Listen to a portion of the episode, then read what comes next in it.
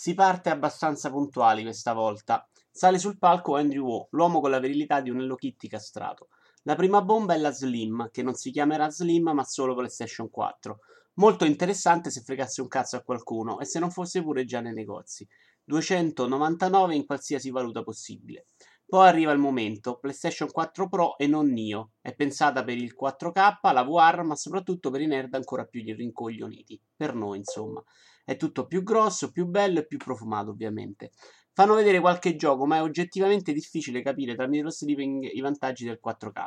Fortuna che la conferenza viene via con un gran ritmo, quella di un saggio di Flauto Traverso suonato da balbuzienti. A un certo punto, spinto dall'entusiasmo dei tizi sul palco, persino Chinetta e Centero mi pare una buona idea. Mark Cerny ha una camicia a quadri meravigliosa. PlayStation 4 Pro non lo so, ma quella la comprerei anche subito. Horizon Zero Dawn continua a sembrare fantastico, non fosse di Guerrilla sarei forse anche più citato.